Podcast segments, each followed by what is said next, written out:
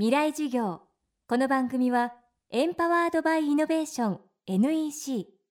暮らしをもっと楽しく快適に川口義賢がお送りします。未来授業水曜日。チャプター3未来授業。今週の講師は東京医科大学渡航者医療センター教授の浜田敦夫さんです。人類にとって恐怖の対象であった感染症その正体が暴かれ始めたのは19世紀以降のことでした。さまざまな薬やワクチンが誕生し合わせて私たち自身が持っている病気を追い出す機能である免疫についても発見されたのです。未来授業3時間目。テーマは免疫の仕組み。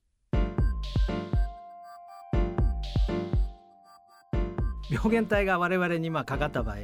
えー、いろいろあの我々の体はそれを排除しようとするいろんな機能を持ってます、えー、それが免疫と呼ばれるあの機能なんですけど、えー、この免疫の機能がかなり強ければですね、えー、感染症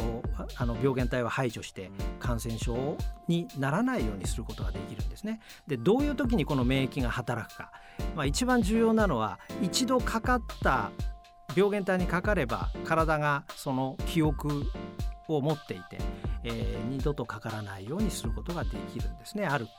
病原体には。これがまああの免疫と呼ばれる機能なんですけどただ全ての病原体はそういうふうに免疫を起こしうるかというとそういうわけでもないんですね。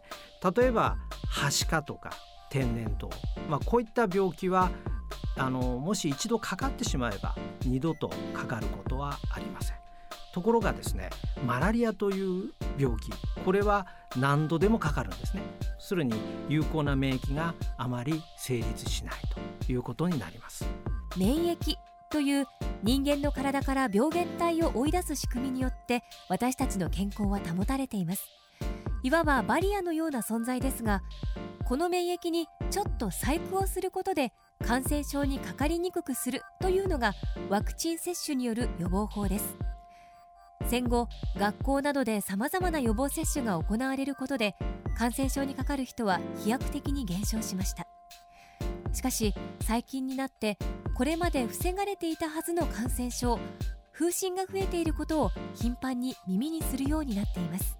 最近、えー、あの風疹が日本でもあの大流行しておりますけどこれはその日本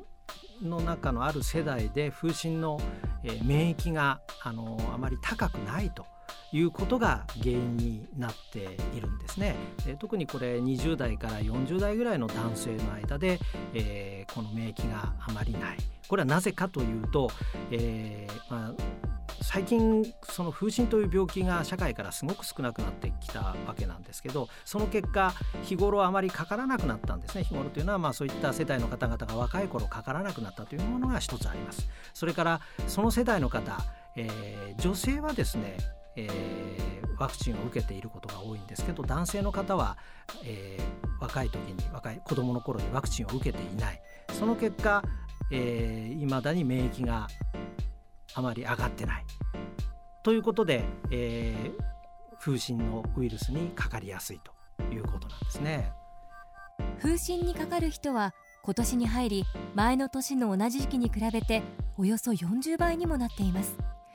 患者の8割が子どもの頃に予防接種が徹底されていなかった20代から40代の男性です。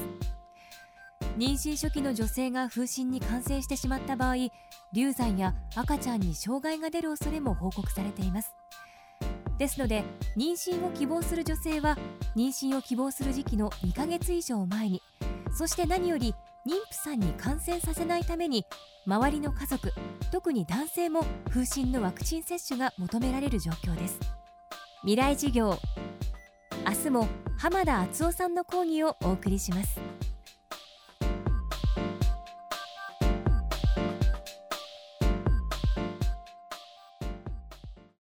仕事のフットワークまで軽くする圧倒的な軽さを。たどり着いたのは手にした瞬間きっと驚く。約 875g の13.3型ウルトラブック。